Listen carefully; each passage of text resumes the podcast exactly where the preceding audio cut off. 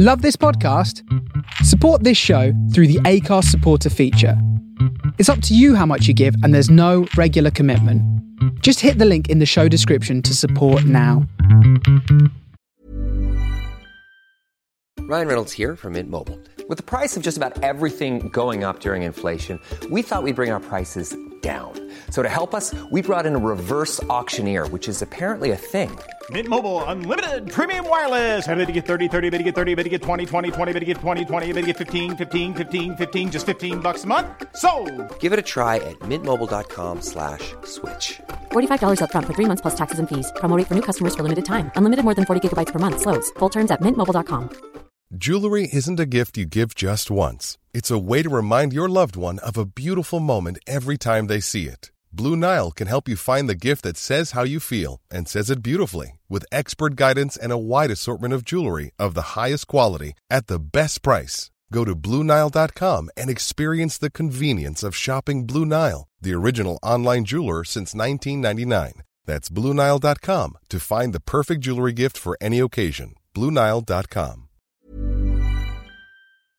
Hello, and welcome to the Ask the Industry podcast, episode 94. I'm comedian Simon Kane, and for those of you new to the show, this is the podcast where I interview the most influential people from the worlds of stand up, comedy, radio, and today, TV. Mark Talbot is the head of comedy development at Hattrick Productions. Hattrick Productions has been producing comedy since 1986. I was born in 1986. This company is as old as I am, and it has been producing programs that I watched when I was a kid. Mark's entire career almost has been spent at Hattrick Productions, and now he's the head of comedy development, having worked his way up from the office runner. He's part of the development team that looks for new opportunities in the UK, US, and video on demand market.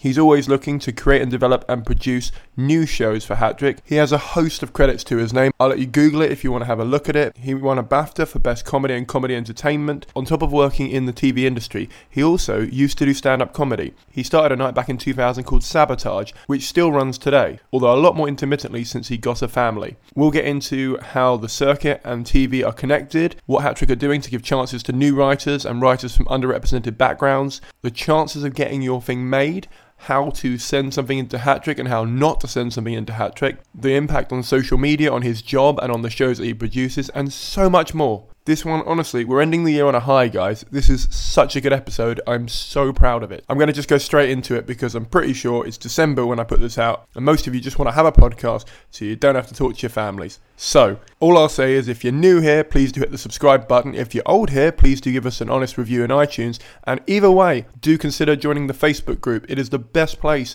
to ask your questions to guests like Mark before I go and talk to them. So, if you join up, you'll find out when I'm having a guest on next, and then you can ask them questions via me. But without any more delays, this is Mark Talbot. Yeah, if I had started today, would I have took the same route into television that I did? Yeah, probably. I wouldn't have gone to university um, because uh, because uh, that just gave me loads of debt that I didn't need. And actually, a, a lot of people that I know in industry that started as runners, I mean, you, the first thing you're doing is making tea and photocopying stuff, and you don't need a degree to do that. And my brother's a doctor. He's got a degree that he's been doing for the last 10 years. That's because he wants to be a doctor and he's going to be a consultant surgeon and he needs a degree for that. Lawyers and account, I get it, but to work in TV, I wouldn't have done the degree. But um, would I have done the same route? Yeah, because everything that I did has gone towards helping me get to where I am now, I suppose. Running my own night meant that I was able to meet new comics, but also meet their agents as well. So I learned about that side of the business. Being a runner meant that I was able to learn about the industry and what the different people, you know, what a producer is, what a director is, what a gaffer is, or a, DOP, or a production you know, or, or people in the office. Maybe, you know, I, I've been at Hattrick, with an exception of a stint that I went away and worked at Objective for a bit. I've been at Hattrick pretty much all my working career. It would it would it have been beneficial for me to have gone elsewhere and, and freelanced on other shows? Possibly, I would have gained and seen how other production companies make their shows as well. But at the end of the day, we you know we all kind of trying to do the same things, make good quality television. So Yeah, I think I don't know. I think I probably would have done the same route that I did. And you mentioned like a lot of different roles there that you've kind of gone through. Could you explain for someone who doesn't know what the difference between, for example, a producer and an executive producer in practicality would do? The best way to see it is that the producer is more hands-on, nuts and bolts, does the day-to-day work, crews up, gives all the notes on the script, does all the casting. What it says on the tin is the person making the show. The exec is the person who dips in every now and again and sprinkles their experience and intelligence on the project and probably takes a lot of the acclaim and uh, does very little to deserve it. No, that's a, that's a bit harsh on exec producers, but you do get execs like that. And that. That's probably the difference between a producer and an exec, really. I'd say the producer is the nuts and bolts person, and, and the exec is is there to sprinkle their experience, guide the producer to make sure that they're making the right, well, what they believe are the right decisions. And if say there's something that happens that's maybe out of the producer's comfort zone that the producer maybe can't deal with, like there might be talent issues or a, an issue with the control, you know, the, the channel or financial things, maybe the exec can come in at that point and help out. But that, you know, I, I think that that's the fundamental difference between a producer and the exec. A producer can only really do one show at a time, whereas an exec can oversee many because they're they're dipping into different bits of a show. We talked about this before we started, all sorts of uh, misconceptions in, in the industry. A lot of people think that front facing TV is very geared towards youth and youthful comedians and, and younger, if you like. Do you think that's the same behind the scenes? Do you think it's you have an advantage if you are younger in this industry as, as a producer or writer or any of those roles? Or do you think that's more, or, and do you agree with that at the front end? What so people on screen, if they're younger, have an advantage? in the sense that a lot of people think that after a certain age, you're unlikely to, for example, get on live at the Apollo, or you're unlikely to be given as many opportunities because it's so, or seemingly so, youth focused.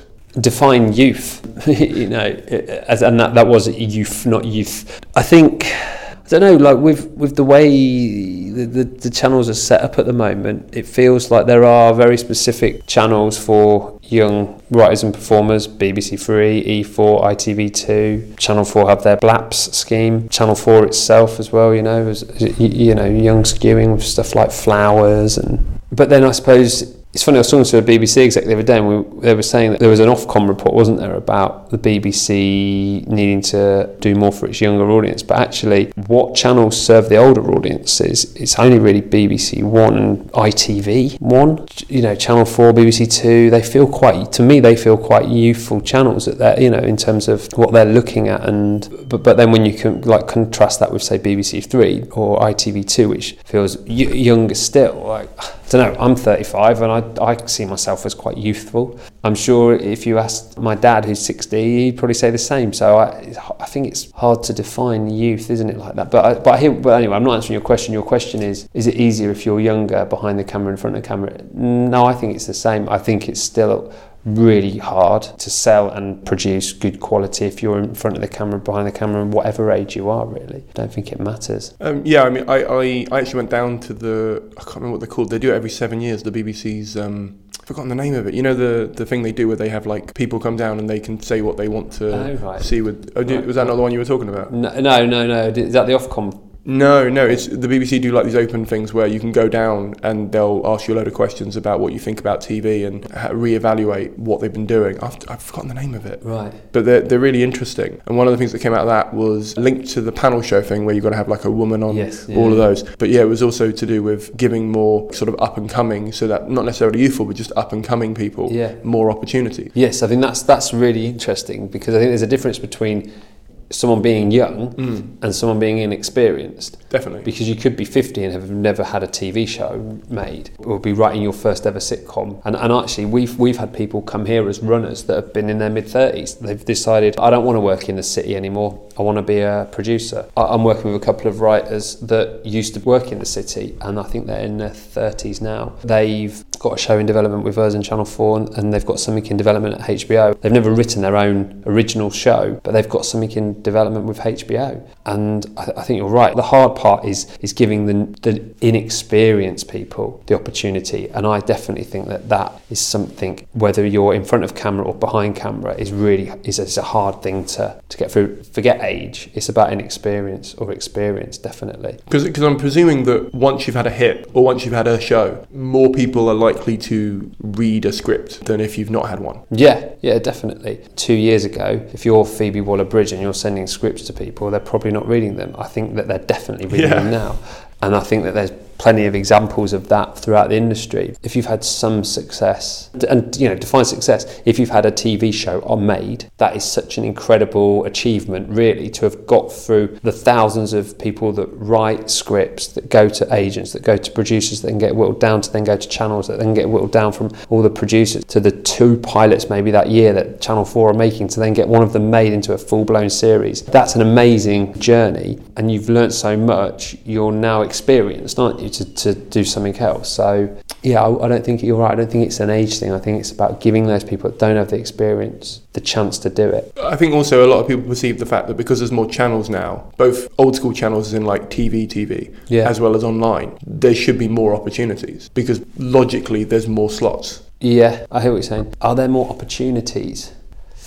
Yes, there are more places to make content for, but I was also watching a documentary this last night or the other night that said that the population of the planet in the last 30 years has gone from 2 billion to 7 billion people. So, whilst there might be more channels, there are more people. so, uh, I I- I suppose yes. And when I was 15, 16 and sending my CV to the production companies that made comedy for British television, it was very easy. I wrote three letters one to Hat Trick, one to Talkback, and one to Tiger Aspect because they were the only places in the mid 90s, early 2000s that were making comedy. 20 years later, when I have a runner sit down opposite me and say, Hey, I'm thinking, how do I get into TV comedy? Who should I approach? I give them like a list of 10 producers that I'm friends with that work at 10 different indies and say, There's 10, that's a good start. There's probably another 50 you can approach. And I think there's over, I mean, there must be, I don't know how many indies there are, but there's easily 100, 200 indies now making content for, for the channels and YouTube. And so there are certainly more opportunities out there, but there are more people, more people doing it. And back in the day, if you look at the comedies that were on, they were either made by the BBC or Tiger or Talkback or Hat Trick. Whereas now, when you look at the indies that are being made, sometimes it's made by three indies.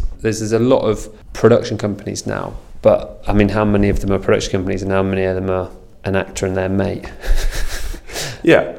But you, so uh, which is more the American model. And Mm. the American model is that a lot of, pro- you know, there aren't really producers per se. In America, it's more an executive producer for hire on a show or a piece of talent, like an actor or an actress, and their friend who's an executive producer working alongside them. You've referenced other companies being indie. How do you define an indie versus? So you wouldn't obviously class Hat Trick as an indie then. Yeah, yeah, Hat Trick's. Oh, you would. Yeah. So, so what's the? So what isn't an indie then? What what kind of company wouldn't be classed as an indie in your mind? Is it just anything that isn't like an in-house thing at a, com- at a Yeah, so so all independent production companies are basically everything apart from BBC Studios. Although I suppose now that is Yeah, yeah. that is an indie, isn't it? It is BBC Studios. So yeah, all all production companies are indies unless they're classed as a label, which is a term you know when you're a label underneath an indie. But there are super indies. So there are All3Media and, and Endemol, ITV Studios. They own several production companies.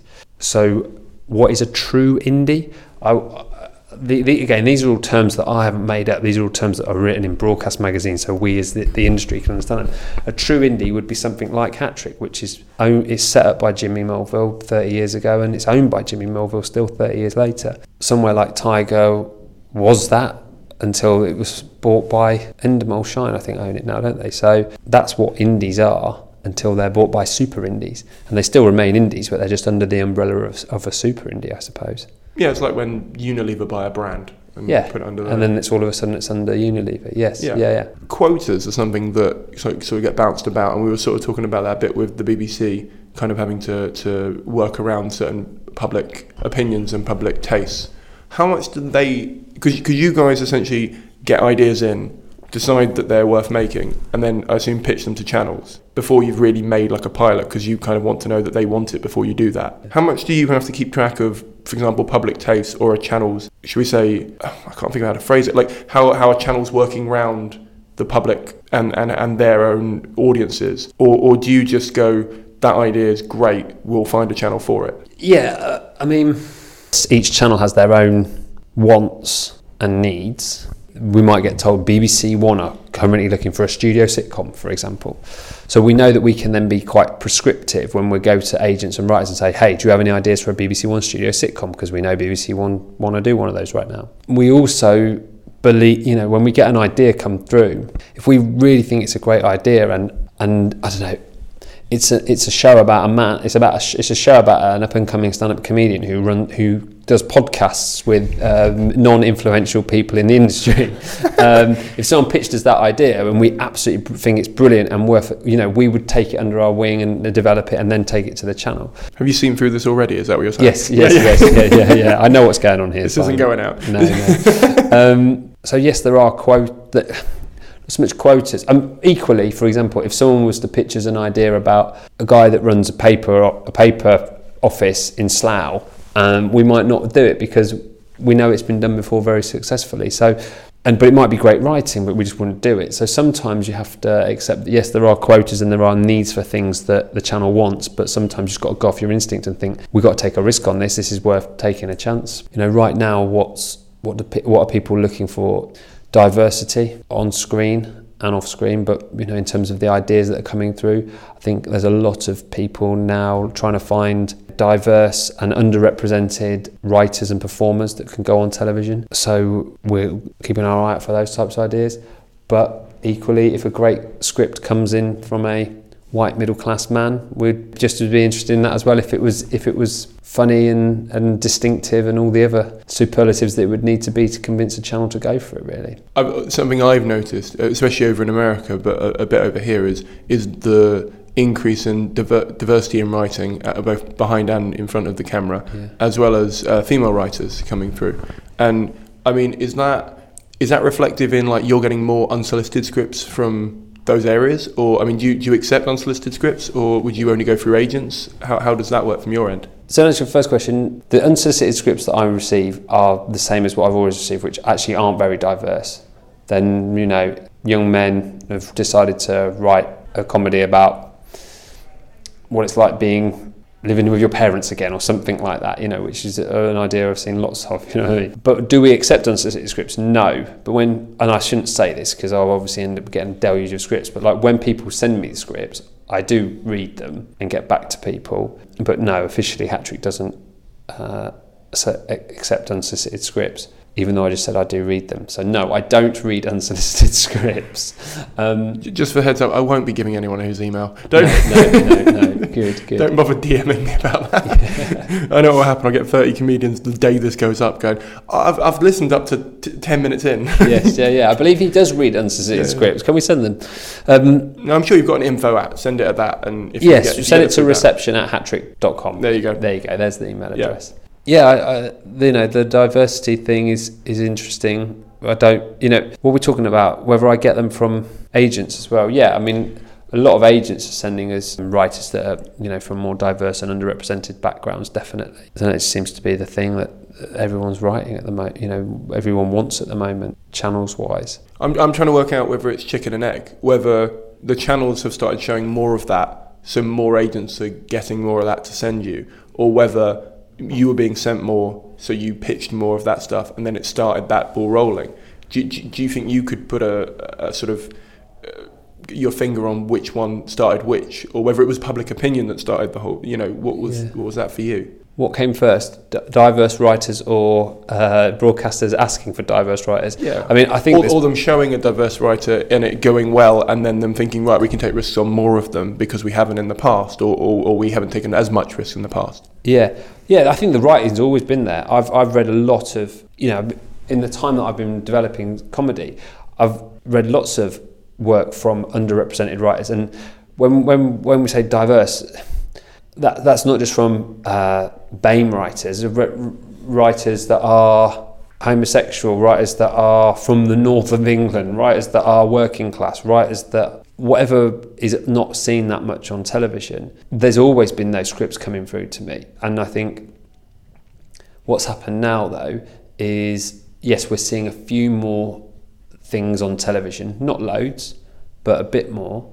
And um, as a result of that, yeah, maybe agents are sending more in, but uh, I'd say I've always received those works. It's just been harder to get them away. Whereas now it feels like there is a, a bit more of a call to arms to do diverse work. But you know, diversity is a, an interesting thing, isn't it? Because we live in London, in a very um, metropolitan, cosmopolitan, all the politans city of the world, and yeah, I'm not from London. I'm from Lincolnshire, and if you go to Lincolnshire, you'll find that it's not massively uh, diverse.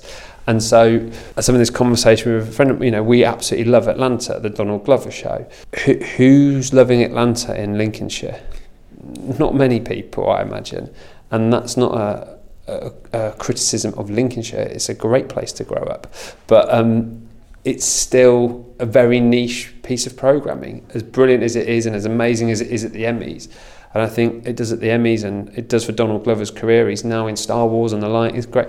You know, there has to be those shows, and it's probably my favourite show of the last 12 months. But there also has to be the more broad comedies that exist to serve the country because, and this is no, um, what I'm about to say now is no uh, inclination as to whether I voted to leave or remain in the EU because I was actually in Spain at the time and couldn't vote. But um, you know, Britain is predominantly not di- is not very diverse. I don't think if you actually do, and that's a massive sweeping statement. But if you go to most of England and, and look around England, it's it's not very diverse, which is a shame, and it should be more. That doesn't mean we shouldn't be making those programs, but it just feels like it's you know I, I just feel like diversity is a very hard hard thing to get right because you're always going to get people that don't want to watch those things. It's not a reason to not make it, but you've also got a, a sort of other issue at the top end of it where um, because it's because it's not come through as easily for a while, the the people at the top end of it, and this is no reflection on you, are a lot of white men in, Yeah. in, in a lot of instances. So it's like your first of all personal taste, but also your historical taste Yes. and your knowledge of the subject will come into play in the sense that you might get an amazing script that that uh, an agent who's very familiar with that area will love that you might just not know about. I mean, I've had that before. I've listened to a podcast or something, and I just haven't known anything on that subject. And at the end of it, I really loved it. But at the start, I've been like, this probably isn't for me. I'll, I'll, give it another five minutes. I'll just see if, if I'm going to get into it or not. And then by the end of it, you know, you, you might have learned something or you might have not. But I suppose you're a business. This is a business. And as a result, you know, you might not have, you know, two hours a day to read 50 page scripts that might, you know, get your interest near the end because you like the writing and not the subject matter. And, you know, there's, there's kind of a, a, a top down issue as well as a, to- a, an, upward issue, I think, in, in some ways. yeah, uh, hundred percent agree. But that doesn't apply to me. Uh, yes. Oh, again, no, no, no, no. I, I haven't brought you here to have a go. No, yet. no, I know, I know, I know, I know. Um, no, I know, I know. You should, you should, you should call me out on a lot of things. Um, no, I I think you're absolutely right. I think what I, you know, what I would say in terms of my, you know, if you're talking about this podcast is about me, so mm. my personal taste. Some of my favourite shows have been Atlanta or Nurse Jackie or The Sopranos or Breaking Bad or Eastbound and Down. But I am not a poor black man growing up in Georgia, Atlanta. I'm not a, a, a sort of painkiller addicted nurse in New York. I'm not a gang boss mafia member in New Jersey. Yet I absolutely love those shows. And I think you can develop and produce shows that aren't you. Because if that was the case every single channel that was on television that, that was broadcast would just have shows about white private school educated um, 30 40 somethings you know. And i think that's still the, that is still the case like if you look at what predominantly gets made and who's commissioning it. But it's how do you change you know I, it's time we have to give it time don't we maybe we're at that place where things are changing and there's, there's someone in our team who shall remain nameless, but she often says, Will we look back in 20 years' time at, at this era and go, Do you remember that time where we like tried to make loads of shows about transgender people?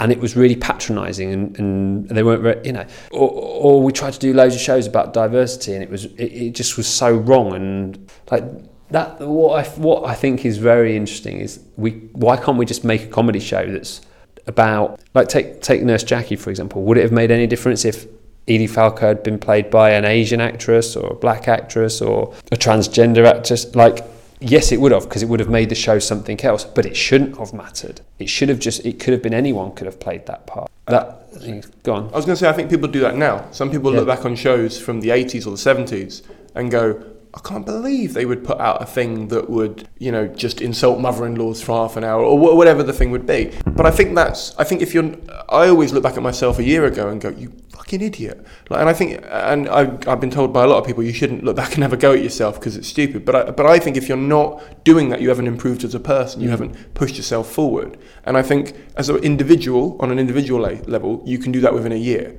But I think in a business, especially industry, yeah. yeah, especially when you're dependent on other industry people to do the same thing, it's obviously going to take longer to turn that ship around. Definitely. And I don't, I, and that's not me, you know, giving you a pass or any or, or having a go at you. I just think a lot of people kind of will see the end result of something that's coming out now and not take into account that's been in development for maybe two, three, four years. Yeah. You know, and, and instead of saying why aren't they producing more of these, Hmm. they're not going. They're not thinking. Well, hang on, that that's taken five years to produce. Yeah.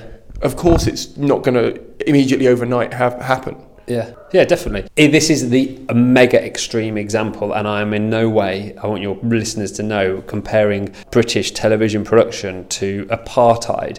But I remember being in Cape Town three years ago. You know, this is a country that only in 1994 ended apartheid, and yet all the all the people eating in the restaurants were white, and all the staff were black. And I remember saying to my my wife, like, this is so interesting being here because this is something that is taking time to to change. And this was 94, so we're talking 20, 30, 20 23 years since the end of apartheid. Now, again, like apartheid and diversity on British television are two very different things, but it's the same kind. Of, it's the same wheel. You know, same argument really. It will take time for us to find that balance and, and go right. Well, we don't have to. We don't have to make loads of shows about transgender people because actually there aren't loads of transgender people. Or oh, we found the right balance now, and we can just put we can just cast transgender people in a show, and they can play the lead character, and it doesn't matter that they're transgender. You know. But I, th- I think also it comes down to uh, a generational thing as well, because there are a lot of viewpoints that are still around that, um, and a lot of uh, uncomfortable feelings around. You know, if you if you saw a transgender person, for example, maybe playing the lead character, there there would there would be. I don't know. I mean, do you even get do you, do you get to know about Ofcom complaints? Like if you made something. And, and one person, let's not say Lincolnshire, let's pick somewhere else, but someone just sort of went, I don't like that would they do Ofcom if they if you got one, do Ofcom just forward you an email and say, you know, this person's had a bit of a problem with the casting or the or the lighting or, or whatever? How does that work with you? Yeah, I mean, usually what happened, and I've had a lot of, you know, on something like Revolting, where we made a sketch called "The Real Housewives of ISIS." You know, we hmm. we got a lot of complaints for that. So I remember that it went viral. It was Yes, yeah. yeah, So, so with something like that, then what will happen in that instance is Ofcom, the the BBC will receive an amount of complaints, and if the BBC receive a certain amount, or Ofcom get that, then then then the Ofcom will talk to the channel about it. So I don't see, and, and look, I don't see this complaints exact complaints. But sorry, I kind of what was the question? I, It, it was just how, how you get that feedback, or how historically, because obviously now there's social media and things like that, that you'll Yes. get feedback from. But I wondered how historically you'd get feedback if people did have a problem with something that you'd created. Yeah, I suppose we would we would get told it from the BBC if the BBC felt or the Channel Four whoever didn't feel like they could answer it in defence of their own, you know, because at the end of the day the program is theirs. We make it for the channel, so it's the channel that has to deal with the complaint. But if there's been a if the channel feel like that we've done something that we shouldn't have done, so we feature someone who didn't want to feature, we have to prove that they signed a release form. So if they made a complaint to the BBC or Channel 4 or whoever saying, we didn't want to feature in the show, I didn't sign a release form, the channel would come to us and go, did they not sign a release form? And we'd go, yes, they did, look, or, oh no, they didn't, we're in trouble. But in terms, but taste, what offends people, I mean, that's so hard to define, isn't it? Like, what is someone's taste? What do you get offended by? I mean, the Great British Bake Off offends me, but, uh, but, I, But every time I say that to someone, they're like, "No, you just don't get it." I, I get it. I, it's a baking show. Yeah, yeah, the, but but but I'm also I'm also like intelligent enough to know that there are other channels to watch, and I don't have to watch the Great British Bake Off. So watch something else. The, what amazes me is when people complain about a show that they don't like, and I think, why are you why are you even watching it then? If you don't like it, just get on with your life and do something nice and loving and kind. Don't write a letter to Ofcom or the BBC. Yes, we live in a democracy, but go and do something nice. Go and help the homeless. You know what I mean? Like, do something good rather than sitting there whinging about, yes, but my license fee pays for this. Well, your license fee also pays for many other channels and many other things and a BBC News website and lots of other great things that you can spend your time and you know enriching your life. If you really need to complain about something that you didn't like from a taste, and this is from a taste point of view, I don't know. That says more about for me. That says more about that individual than the show. For me, I take that on a case by case though, because as much as I'd love to say a blanket statement of do something nice rather than pass negativity on, I do understand that if, for example, there was a show that portrayed a certain group of people in a bad light and normalized the idea of something to do with that group that's not positive in the long term, I could understand why they would want to make a complaint. But outside of that, I wouldn't make a complaint about Great British Bake Off just because I don't like it. No, no, but hopefully, and I'm sure there people are. Yeah, and but hopefully you're a more sane person. You know, maybe not. you know, Chris Morris, Brass Eye Paedophile Special, Loved amazing show. Yeah. and how many people complained about that and, and thought it was a real show about paedophiles? How many people complained about our show of making a sketch a sketch that was two minutes long that was about women that were being brainwashed online to go and fight for ISIS in Syria? We received complaints saying that they could, people couldn't believe that the BBC had commissioned a series called The Real Health. They hadn't commissioned a series. It was a two-minute sketch in a whole series called Revolting. When people are making complaints that don't stack up, then you just have to, I don't know, you just have to keep doing what you're doing and, and hope that you don't make anything that is actually worthy of being complained about. But like I said, we do live in a democracy and people are entitled to complain. And I suppose there is a, you know, they they obviously feel there's a valid reason for them complaining. So It's, it's a knee-jerk reaction in a lot of cases, and, and, and we're gonna we'll get onto social media and, and how that's impacted you in a bit. But I thought while we were on that kind of train of thought of, of commissioning and, and scripts and things like that, obviously there's an ideal between you getting a script and having something made, and then there's the reality of what you have to go through. Could you, like, for a listener who has maybe never had any interaction with a, a channel or a production house, run through what you know if, if like for example you were just giving like a little talk where they just went well we get a script and then we do this and then we do this that's the ideal but in reality we get a script we have to pitch all the all that kind of stuff could you just run through what that would be like if someone did send in a script that you liked Yeah. So the ideal and the reality. Yeah. So the ideal is you send me a script, I read it and like it. I send it to a broadcaster, they read it and like it. J- just one you'd send it to the one you know or or you would pick a few and send it out Um, for the sake of this argument, let's just say we send okay it to one. I'll be quiet go on. Yeah, yeah, yeah. We send it to the BBC, and the BBC read it and like it, and then we go and have a meeting with them, and they say, "This is great. Let's do a pilot." We then make a pilot of the show. They like the pilot, and then we then make a series of the show, and then we make the show, and then the show does incredibly well and wins loads of BAFTAs, and everyone watches it, and then they make a second series and a third series, and by then we've already sold the rights to America, so they're making an American version of the show, and then you're winning loads of Emmys, and then you're in America, and you're writing a film version of your show, and you're a multimillionaire, and you don't have to live in Lincolnshire anymore. That's the ideal situation.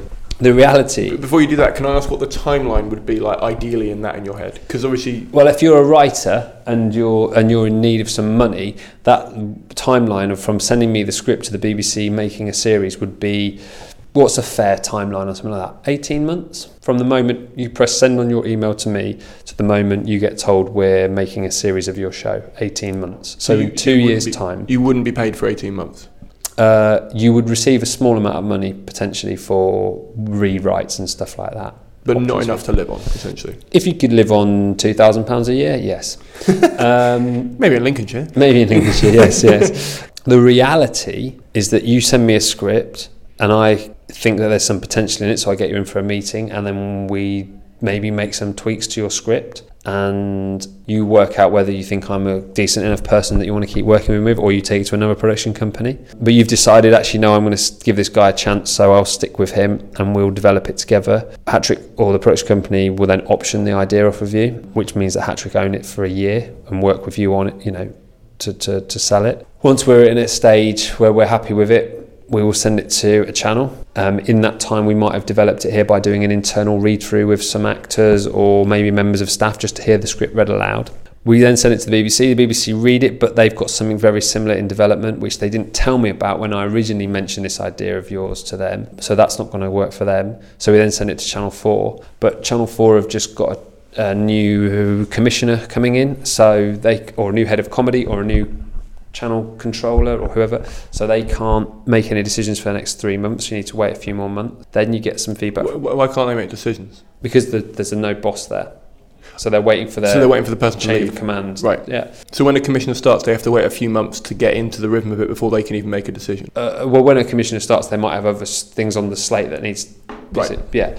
So yeah, eventually Channel Four read it and actually like it. So then we go in for a meeting with Channel Four, and then they give us some notes, and they could vary from here's a couple of notes to actually could your lead protagonist not be English and could he be based on the moon? I mean, it's never really as mad as that, but. Um, Anyway, we then develop it with Channel 4. Channel 4 then maybe give us a bit of money to put on a read through or film a taster tape. If they like that, then they might commit to a pilot. Then we make a pilot, and then um, when we're making a pilot, everything goes well, and then the channel watches it and they really like it, but then your lead actor drops out of committing to a series, so then you're trying to find a new actor to be in the series, and then Channel 4 say we don't want to do it because we only want to do it when the actor was attached to it, so you then take it to how many cha- Sky, and Sky say, oh, actually, yeah, we quite like this script.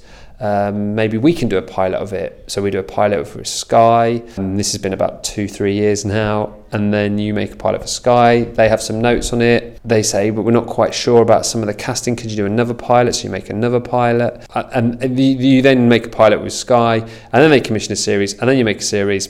And no one watches it. The critics hate it. And it gets panned, you don't get a second series and that's been four years of your life. That's a good scenario because you got your show made, but obviously it's not the best case scenario. What you want is you want to be the person that creates the next office or the next catastrophe or the next, fli- you know, there are and there are many ways to the next office and the next catastrophe, but a massive part of those routes are luck and timing. And when the office first came out, no one watched it, and we forget that the office was on television and no one watched it. And then a few months later, the BBC re-showed it on BBC Two, and everyone watched it and were like, "Wow, this is brilliant! What's this new comedy?" Well, it'd been on before, but it, and then what happened happened.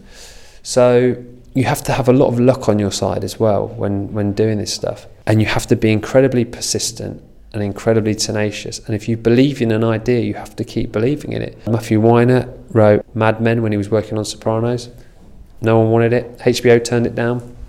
Seven years later, AMC decided to buy it. It became Mad Men. You know, there, you have to just be persistent, keep going for it, believe in your idea, really.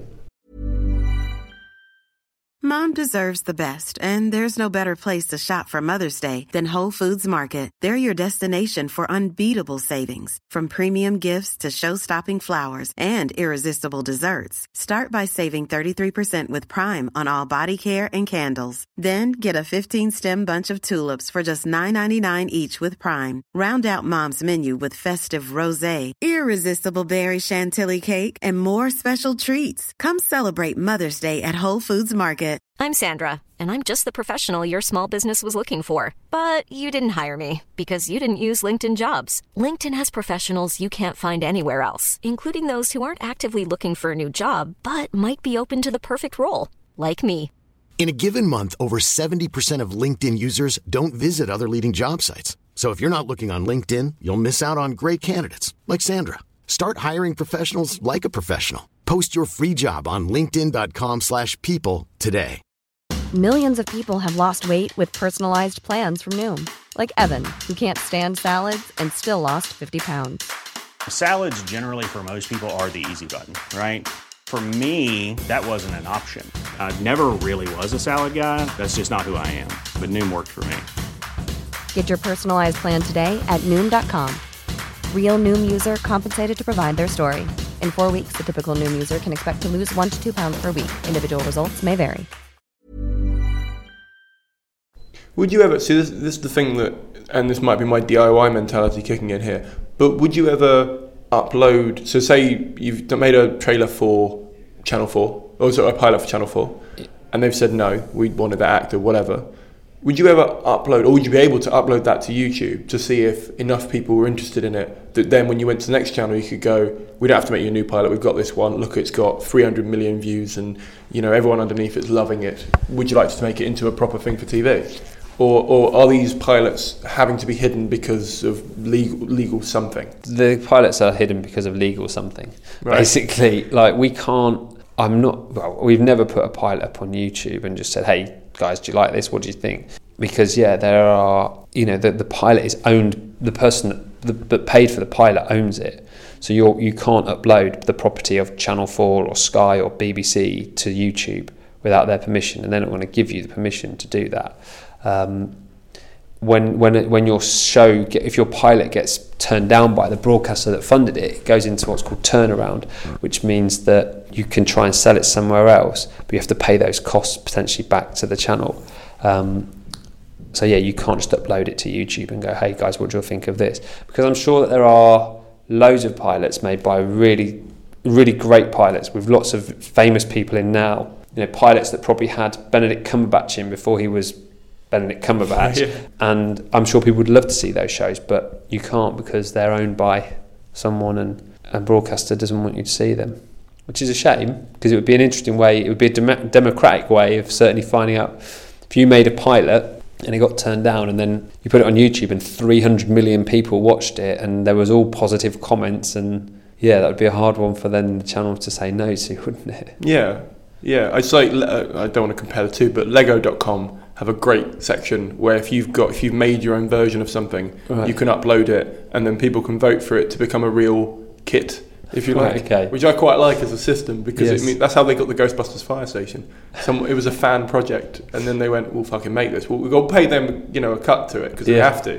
But we're like, yeah, everyone seems to love this. They did Right. it with Shaun of the Dead, but they said that it was too graphic or something for Lego, and it was Wow. it, I don't, it wasn't graphic. It just had a baseball bat which had a little bit of blood on it they'd made and stuff. It was cute. It was- Right. Yeah. Yeah, no, the um, that was a, that's a good way of doing it. Yeah, Yeah. Amazon make pilots, and then the ones that the audience like the most and give the best feedback on, Amazon commission into full series. Uh, you know, the BBC Three make their feeds, BBC Three feeds. I think they're called slices now, but they are pilots that if people like lots of, they'll they'll commission one of. And Josh was a pilot on that strand. Uh, what else have they done? People just do nothing was a pilot on that strand, and so that's works for on, like Amazon and BBC Three online platforms. But um, yeah, I don't know if all the channels could do that.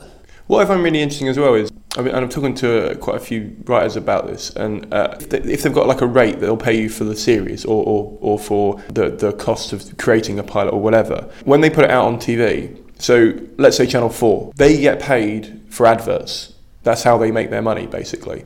And yet, if, for example, you put it on a slot that would naturally get more viewers because it's the dinner time that most people be watching it, you don't get paid any more, even though they'd make more on the adverts by that program being there. Do you think that's a system that will change in the future with, you know, basically online being funded by adverts as well and them getting paid per view rather than just getting paid because it's online? Just explain it to me again. So, so if I put a thing on YouTube and it gets 300 million views, right, I would get paid per view from YouTube. Whereas if I sold you a show and you put it on at 7:30 in the evening and it got 300 million views, I wouldn't get paid any different than if they put it on at three o'clock in the afternoon and it got half a million views. Right, right. I hear what you're saying. So, as a writer, should you be entitled to more money if your show gets more viewers? Or as a production house, like surely you're creating something that is helping them sell an advert easier Yes. and making them more money. Well, it kind of does work like that already. So, Okay. for example, if you were a writer who wrote a daytime TV drama, you're not going to get as much as if you're a writer who writes a nine o'clock BBC One Sunday night drama because more viewers will watch the Sunday night drama than the budgets. Sorry, the budget for the shows are different. Right. Um, and so I imagine that the, the writing fee for them. So f- best example is like radio. So Radio 4 obviously pay a lot less for writers to write a script than BBC One pay because Radio 4 gets less listeners than BBC One gets viewers. At least I think it does. it should do. I don't know. You've not written for Radio 4 then? No, no, no, no. Um, but yeah, so so it, yeah, I, I hear what you're saying. I suppose that's a question about whether how it changes in the future. Like Hmm. if but ultimately, are Netflix going to pay someone more money? The way Netflix will do it is Netflix will pay you more money if you're more famous. If you're Jerry Seinfeld, you're getting 100 million for free, three, whatever it is, stand up specials. If you're Mark Talbot and you've never made any comedy for Netflix before, then they're not going to pay you 100 million dollars to make to make it. Do you know what I love? Is like, I bet you any money there is a number of people listening to this going, Mark, oh, Mark, like, as, in, as in they'll be trying to place you on the circuit. Yes, and yeah, trying to yeah, do it yeah. that way. Yeah, hopefully. Mark Talbot. Oh yeah, not Jerry Seinfeld. Yes, yeah, yeah, yeah. yeah. So yeah, I think the answer to the question is yeah, you you do get paid proportionally, but there's less money in daytime because there's less people watching. Yeah. Well, how I tell you, what, let's talk about your live work or, or your your because you don't gig now at all. Is that right? Or I haven't done for a few years actually. No, no. do you still run sabotage? We we did up until the summer, but we've stopped doing it now. I mean, it's always there and always something that we want. You know, looking for venues to put it on. We might do something in the new year in quite an amazing venue, which I'm not going to tell you about because if it doesn't happen, then I'll, I can, I'll just look like I'm talking shit. Um, I I love it. I don't think there's nothing I get more excitement from than doing live comedy or seeing live comedy because in terms of comedy, obviously there's lots of things in my life I get more excitement from.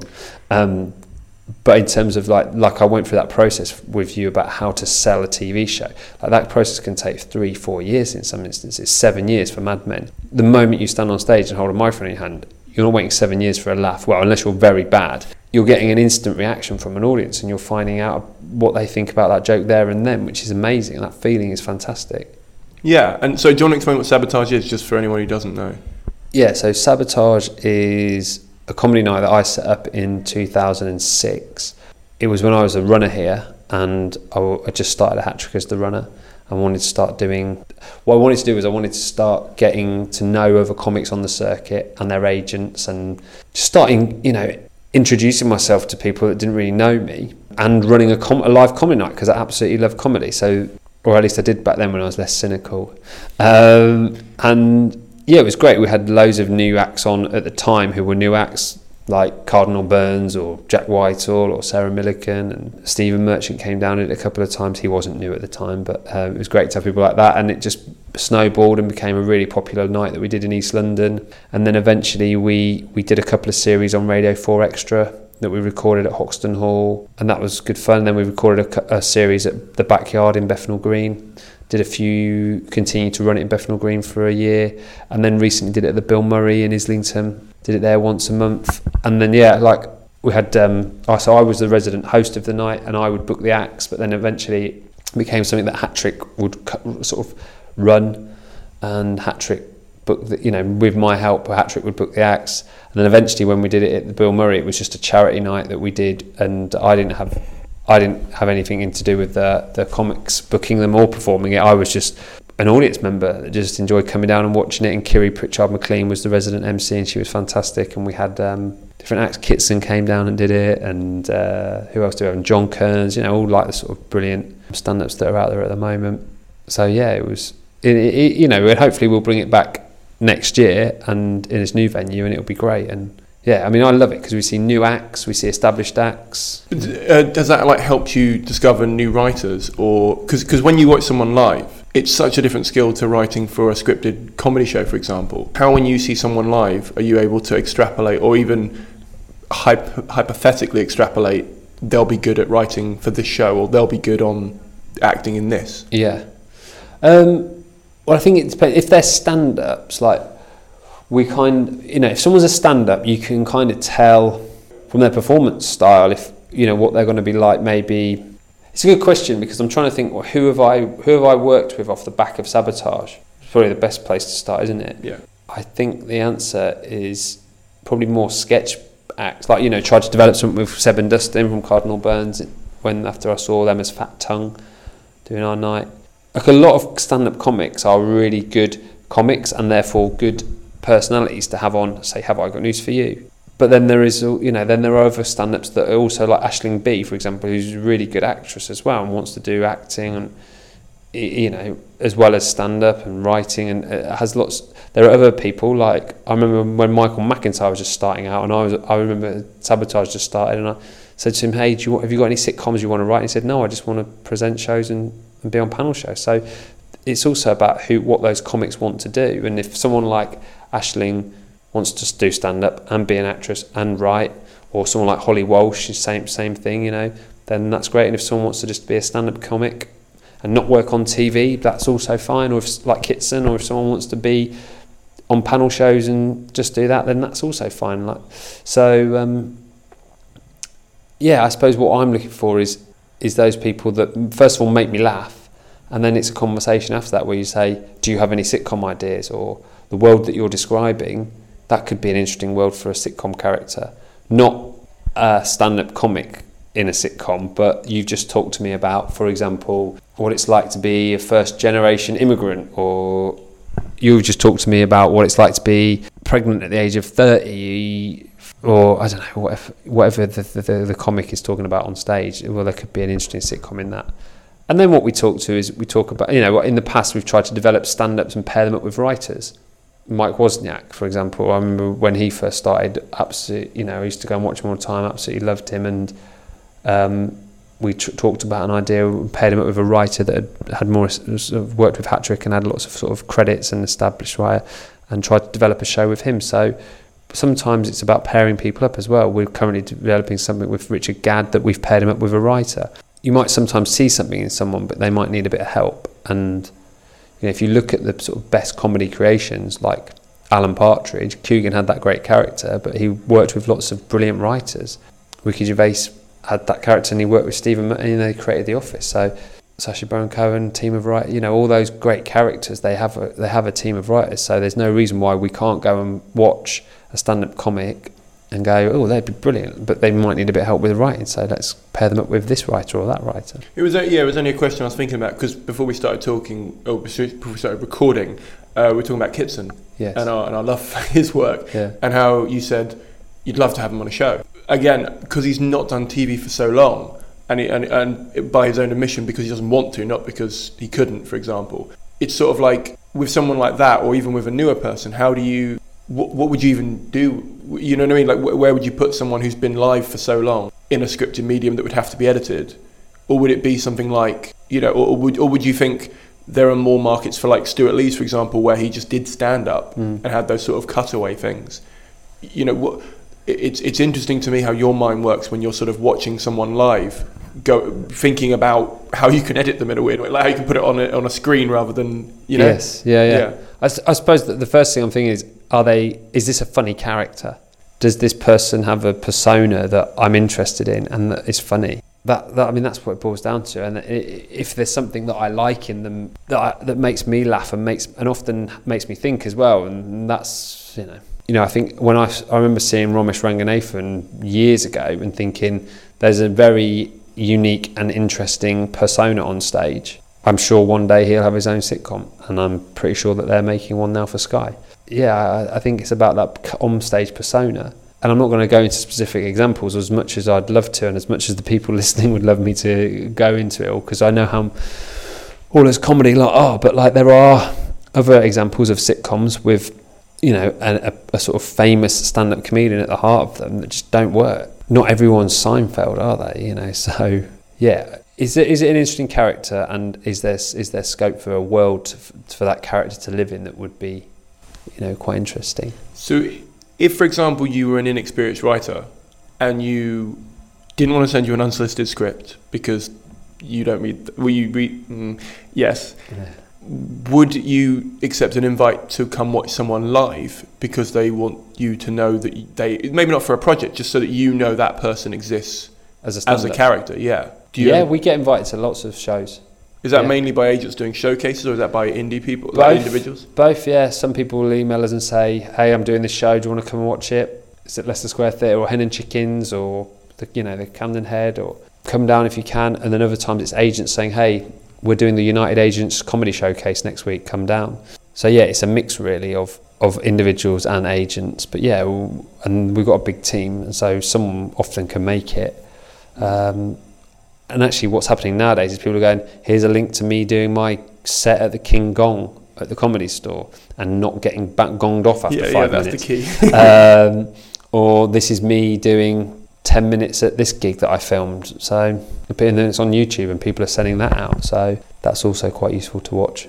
Yeah, yeah, definitely. You said you said like the best bit about live stand up is the immediate reaction, and obviously social media has sort of given you that um, immediacy for TV. Not in a the same way, but in a, in a in a much more immediate way than you've ever had. Obviously, there are a lot of shows now that make specific feeds for their shows. How are you coping with that change as a, as a company? But also, how are you finding that is impacting on what you're creating or, or what you're doing with creations as they sort of find their feet? Yeah, social media is interesting because or, I don't think it's necessarily impacted on our programs that we make. What it means is it just means that all of the um, producers and writers and performers that have incredibly low self-esteem that used to just have to have that battered by reviewers and critics now get it a thousand times from people on Twitter and YouTube and Facebook. So I suppose from that respect, I, I, I mean, I don't, I'm not on Facebook or Twitter or Instagram. I'm not on any of those things. And when a show of mine comes out, someone who might be would say, "Oh, have you seen on Facebook people are really loving your show, or, or someone's said this really hateful thing about your show," and I don't engage in it, and I don't because it doesn't really matter to me. Like, is the truth about a sort of opinion about the show? Well, if they don't like it, obviously I want to know if they like it. Does it influence what we're developing? Not really. I mean, we might, you know, have I got news for you? We have a live Twitter feed for that, but we don't really do much in, in the way of you know, a show's going out live and we're going to interact with our audience online or stuff like that. We haven't really done that. Social media doesn't have much impact, I'd say, really. It, you know, I'm just thinking, it doesn't really have much impact. I know it's pretty disappointing for everyone of your audience that are going, oh, but, uh, but it doesn't really do much, really. Okay, that's reasonable. Yeah. does that mean that, I mean, given that there's so many more channels and so many more online opportunities, do you now expect less viewers on shows just because the attention pool is more spread. Yeah, I think view, well viewing figures have gone down. Like when there was you know, didn't Noel's House Party used to get like 23 million viewers or something? I watched it. I didn't keep yes, track of the numbers yeah, because there was like four channels. Whereas now, what would get 23 million viewers? Um, I don't know if Donald Trump did fire a nuclear bomb at North Korea, that might get 23 million views, and then instantly they'd all switch off. You know, World Cup, the World Cup final, if England were in it, might get 20 million viewers. You know, those Strictly Come Dancings and the Britain's Got Talents getting 10 million, 15 million. Planet Earth 2 got 10 million the other night. Comedy wise, I mean, even successful shows aren't getting many viewing figures. A, million, you know, I'd say if you got a million now on Channel 4 BBC 2, that's deemed as doing very well. Because yeah, it's not just there are more channels. I think also what you have is oh more ways to watch stuff. So you might not watch BBC Two at ten o'clock on a Tuesday night to watch the new series of W1A.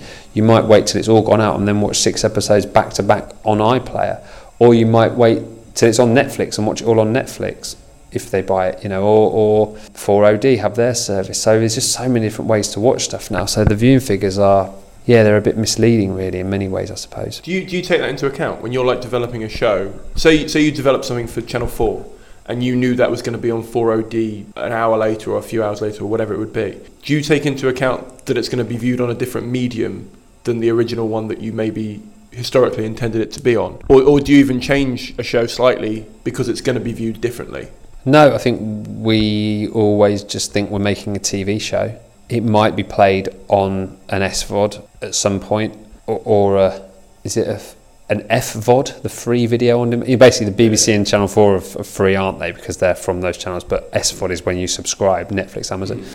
No, I think we just imagine we're making it f- to play on a television like we've always done, yeah. No, no, is the truth. I, like, I used to think, oh, people watch stuff on their mobile phones. Maybe we shouldn't have like intricate, you know, like close-up shots that are too hard to see on a mobile phone but I don't think that matters actually. I think the quality of cameras now is so good you can film most things and it looked quite good whether it's on a small screen or a large screen. So yeah, I, I don't think that really affects our affects our development of a program now. Uh, we were talking a little bit ago about the link between sort of your your live night that became Hat-Trick's live night in a way and then the, uh, but the link in general between a production company or a TV channel and the live circuit. Do you, do you think there should be more of a link, or do you think it's sort of because they're so such different disciplines? There's a reason why, for example, you don't not you don't go to nights, but you, you wouldn't go to a night to look for a script. You'd wait for it to come in. Yeah, I think we, you know, we do go and see a lot of live comedy, and when I when I'm at comedy nights, I normally see a couple of other producers, maybe a commissioner there as well. So I do, you know, there are people are going to see these shows,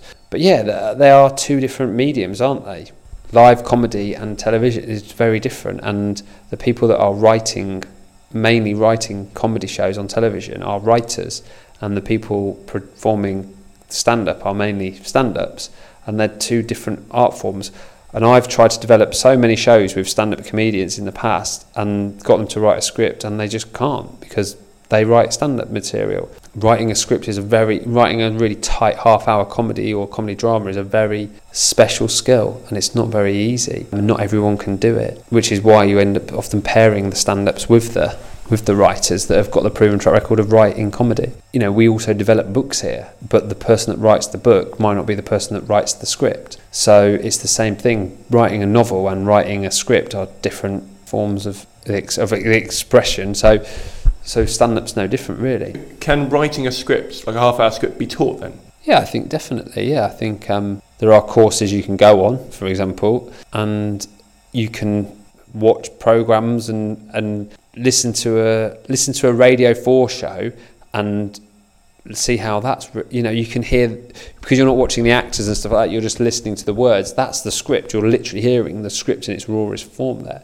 Does Hat Trick do a course or anything like that? No, we don't run any courses. I mean, are there there are script? I mean, you can go to university and do a script writing course, can't you? MA in script writing. But you've just said don't go to university. But I also said I wouldn't. I wouldn't. Yes, go to university. No, I just wondered if there are any people or facilities that you know of that you would recommend for maybe a listener who has never has never written anything but w- has an idea but Yeah. kind of is struggling a bit. Yeah, uh, yeah. I mean, maybe it's to get on a script writing course. I don't, I don't know where you would go and do that. There must be colleges or universities that do them in the evenings and as part time.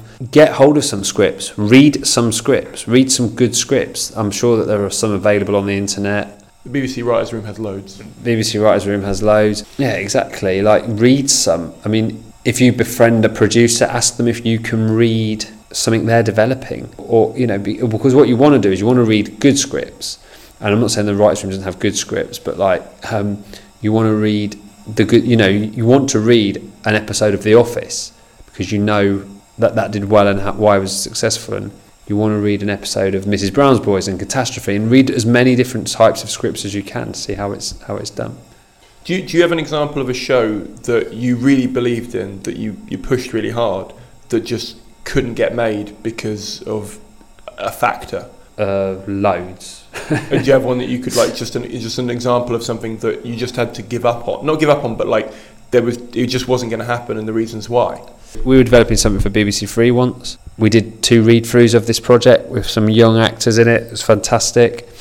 It was more of a comedy drama vibe, but at the time, the controller of BBC Three loved it. He then left. He commissioned a pilot, but left. Then the new controller came in, and it wasn't for them, and so the show didn't happen. That's one example of why a show might not happen because there's a changing of the guard of who's in charge, and it's not their taste.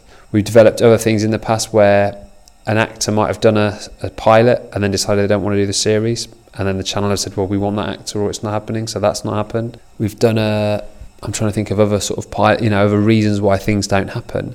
You know, often it's just the execution hasn't worked out how you expected it to.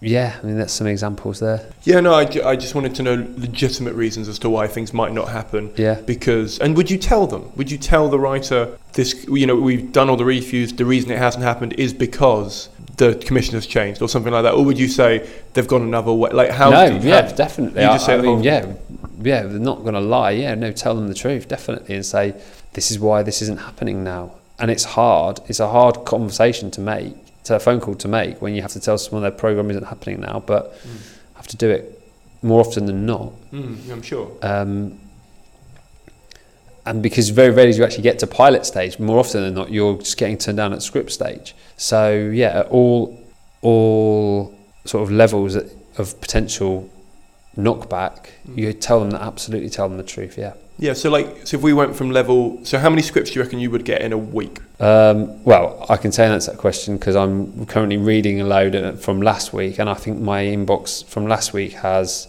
nine. Nine. Okay. And how many? So if we extrapolate that, and let's say ten, just for a round number. Okay. So let's say five hundred and twenty over a year, Yeah, God. and then and, and you would read all of those. I would try to, yeah. Yeah. And then how many of those would you? you and you get back to as many. Or I, I reply to every single one of them. Definitely, I reply to it. But that's one of my biggest bugbears. Actually, is if someone doesn't reply to you. And, and just and you'd give notes. You wouldn't just say this is shit. Do you know what? More often than not, uh, so let's say let's say it's 500 scripts a year. I, I would I would absolutely read every single one of them. I might not finish every single one of them. Hmm. Okay, so I would I would know from reading them. You know, by a certain point in that script, I would know this isn't my taste, which is a big thing, or I would know we can't do this because it's on us. We've got something similar on our slate, or there's something in production at a channel that we can't do because it's too similar. And actually, very rarely do I have that 500. I would say in a year, I probably want to develop three. right. It's probably the truth. Yeah, I mean, I got a lot of scripts last week. I think fi let's work. Let's do the maths a bit better. Let's say actually I'm reading 200. Let's say I'm reading 200 scripts a, a year. Of that 200, I'd probably say, yeah, maybe let's just say, just for the sake of argument, 150 aren't my taste. That leaves 50. Mm-hmm. Of those 50, say some of them have been done before. Say 25 have been done before or already in production somewhere. That leaves 25 more.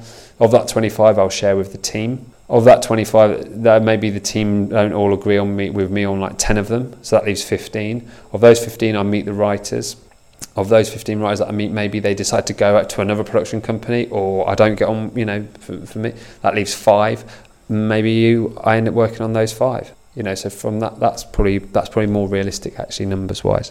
And then going forward from that, how many on an average year of those five would get a sign off or a thumbs up or even a pilot from a channel? Well, I'd like to hope that all of them would get picked up by a channel into some form of development, which might mean another a second script or you know read through. But of that lot to get a pilot, I mean, I'd yeah, you'd hope that a couple of them would. Quite a low chances in a nice way. Like, like it's quite a hard because I knew it was hard, but that even on numbers is a is an intense mountain for someone to even. It's hard, and and and I'm one of five, six producers in our department. So they're also reading 200, or, or would you also would you email each other and go, "I've got that script, I've already started reading it," or do you just all read it anyway? Yeah, I mean, I don't know how much other people get sent, but like, yeah, we would we would get we do get sent a lot of scripts, and that's just Hat Trick. Obviously, there's Objective and Tiger and all these other production companies. So yeah, the numbers are low, but look how many slots there actually are. Look how much comedy is being made. Comedy is in a is in a place right now where it's not like it's not high end drama. It's not like the, it's not the Night Manager. High end dramas that you can do with co-pros. It's not daytime quick quick to make you know fact empty stuff doc, docky stuff, which is cheap. It sort of sits in that middle ground, with, which has low viewing figures and not, you know, but still needs quite a lot of money. So it's very risky for a broadcaster. So you're still ending up with, you know, less slots therefore because it's so risky to make comedy. Um, I'm going to just do the quick fire last questions. If that's okay. Okay. What are some of the biggest mistakes that people make when they are sending you scripts? They spell my name wrong or call me. Really? Yeah. Sorry. Dear Mike. Dear Mike. Dear Mike. I don't think I've ever done that, but I'm going to do that every time now. Yeah, dear Mike. Just getting my name wrong. That's like, if you can't get my name right, then yeah, I don't. I, yeah. Is there another guy in the department called Mike? No. I'm trying to find. A, I'm trying to find you an excuse, guys. No, no, no, no, no. Okay. No, go on. What, what are the actual like uh, bare bones mistakes that people do in scripts? Like, is it the formatting? Is it just the the style? Of, what would you say are the mistakes you always see? I read a lot of scripts that are about struggling writers. You know, there's a lot of them about, um, and that's just a hard to sell. Um, what's the big? I don't know. I think people are pretty. Generally, people seem to be quite proficient at writing scripts. Even the unsolicited writers. You know, everyone. You know, people have a rough idea of how to put a script together. What's the biggest mistake? I don't. I don't know. That's a really difficult one because they, they range from people not knowing my name, spelling my name right at the start of an email, or they range from someone not having planned out the series, or I don't know. Like it's difficult to say really that. Okay. I know these are quick fire answers, and that wasn't a quick fire answer. That's fine. That's fine. What do you think are the biggest misconceptions people have about what you do? Me personally, Yeah, your your job or your job in general in the industry. Um, the, I'd say that it's just that they think that if I want to develop something, that probably they think that it's going to be on TV. Like, like we're, you know, that I'm not a commissioner. I don't run a TV channel. I develop TV shows to to try and sell them, and if they get bought, then we make them. But I don't I don't buy TV shows. I try to make them and sell them. What do you think is the biggest problem in the TV industry, and how would you go about solving it? The biggest problem in the TV industry, and how would I go about solving it? God, I mean, where do you start there? Lack of risk taking. How would I solve it? Take more risks. Is that is that from channels or from you guys at production houses or? I'd say it's, it's from channels, yeah. Okay, interesting. Because a lot of other people have said the similar thing, where they've said, "Oh, I wish people would take more risks." But then, do you take less risks sending them less risky scripts scripts because you know what they're after as well? So they're seeing less things to take risks on. No, we're in a fortunate position though at Hat Trick because we can. We're a production company, so we get sent lots of ideas. Like me mm. alone, like I'm saying, I'm getting sent 200 ideas a year. Mm. So I can send a less risky. Hat Trick can send a less risky idea to the BBC and a risky idea to the BBC. If you're a writer who's just come up with one idea that year or two ideas that year, and they're both risky, whereas we've got 200 to choose from. So yeah, I'd say the more risk that can be taken, then the more of those sort of writers that are making those risks have a chance. Okay. Um, who do you think is the most underrated person in the TV industry? The most underrated person in the TV, what other than me? um, Who's the second most underrated? um, I would just say, in general, the writers are the most underrated person in TV, and that's like the collective noun for the writers, because they, without them there'd be no ideas. Unless you're a superstar writer, you know they don't they don't get massive amounts of money in this country, and they're often yeah it's hard being a writer. So I'd say the most underrated person in the industry are writers. Okay, last question. If you could go back to yourself when you were starting out and give yourself one bit of advice that would have helped you in your career, what would that be? Be nice to writers. No, um, be nice to the poor writers. Don't take it personally. Just do your best because I think sometimes I used to think that if a show wasn't, you know, wasn't happening or wasn't good enough, it'd be my fault. But actually, it's a team effort. And as long as you do your best and everyone's doing their best, that's what you can do. That was Mark. I, as I said, I've sort of held this one for the end of the year because I thought it would be such a good one to end on. I'm so proud of how this one came out and how honest and open and amazingly frank he was with some of his answers. It was so good and I, I, I loved it and it was a joy to put together. Thank you so much, Mark. And if you've had a good time and if you've enjoyed this, please tweet. Well, you can't tweet him. You can't tweet him because he uh, doesn't have any social media. Tweet me at this made me cool and I will send him screenshots and links to your tweets. I won't give you his email. You're not having his email to email him. Um, but yeah, he, he was amazing. And for me, obviously, I, I know how hard it is to break into TV, but I love how open he was about just how luck and timing often play such a big part in you even getting anywhere on TV, and the and the changes in society and how they reflect in TV and how long they take to come through, and it was just amazing. I really loved it. I hope you enjoyed it.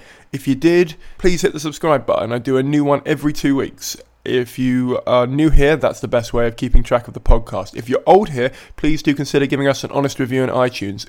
The new year is just around the corner, and we're still just a few off getting 100 reviews by the end of the year. Can you help me hit that target? If you can, please do. I really, really want to hit 100 reviews by the end of 2017. So please go in there and give it an honest review. 100 uh, uh, good reviews, by the way. Don't just go there and give it a one star, like 100 good reviews. Outside of that, it's Christmas and it's actually my birthday, uh, or at least it was two days ago. If you want to give me a slightly belated birthday present slash early Christmas present, I'd love a donation. If you thought this podcast was worth anything, put a monetary value on it and sling it my way. It could either be on PayPal if you just want to do a one-off donation, or you can become a patron from one dollar an episode. Was that worth one dollar? Do you think this podcast is worth donating two dollars a month to? Just one for each episode. I do two episodes a month. Do you think it's worth that? If it was, please sign up. Patreon.com forward slash RC Industry Podcast. That's the end of the podcast for this year. I'll be back the first Friday of January. If you need some more content to listen to, may I please highly recommend my other podcast, which is called The Audio Time Capsule.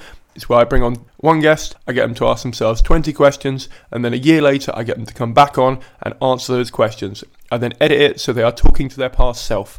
Please go and listen to it. I'm so proud of it. I think you're going to love it. It's the most intricate and high concept podcast I've I've done, and I think that I've found in a while. It's so long term and it's so logistically a nightmare.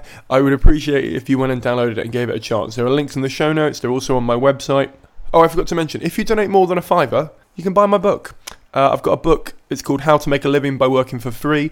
It's all about building a community around your free content and how to build those connections online and then hopefully get them to support you. So if you're thinking about supporting me, buy that. And not only are you supporting me, you're also proving the book, and then you're getting a copy of it to help your own projects. So give that a whirl. Uh, it's £5 for a digital copy, or it's £8 for a paperback copy, and I've still got a few paperbacks. So if you'd like some more, please do that. I can't guarantee Christmas delivery because it's in three days, and I guarantee that Christmas delivery is going to be backlogged. But if you want the digital one, it's Amazon, and it'll be on your Kindle or whatever device you want it on within seconds. Thank you very much for listening. Thank you very much for subscribing. Thank you very much for donating if you do, and I'll see you all and I'll see you all in about 14 days' time. The RC Industry Podcast is a Fruit That Got in Gravity's Way production for the internet. All elements were created by me, comedian Simon Kane.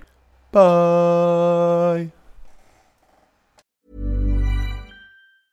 Mom deserves the best, and there's no better place to shop for Mother's Day than Whole Foods Market. They're your destination for unbeatable savings, from premium gifts to show-stopping flowers and irresistible desserts. Start by saving 33% with Prime on all body care and candles. Then get a 15-stem bunch of tulips for just $9.99 each with Prime. Round out Mom's menu with festive rosé, irresistible berry chantilly cake, and more special treats. Come celebrate Mother's Day at Whole Foods Market. Mom deserves the best, and there's no better place to shop for Mother's Day than Whole Foods Market. They're your destination for unbeatable savings, from premium gifts to show-stopping flowers and irresistible desserts. Start by saving 33% with Prime on all body care and candles. Then get a 15-stem bunch of tulips for just $9.99 each with Prime. Round out Mom's menu with festive rosé, irresistible berry chantilly cake, and more special treats. Come celebrate Mother's Day at Whole Foods Market. Target.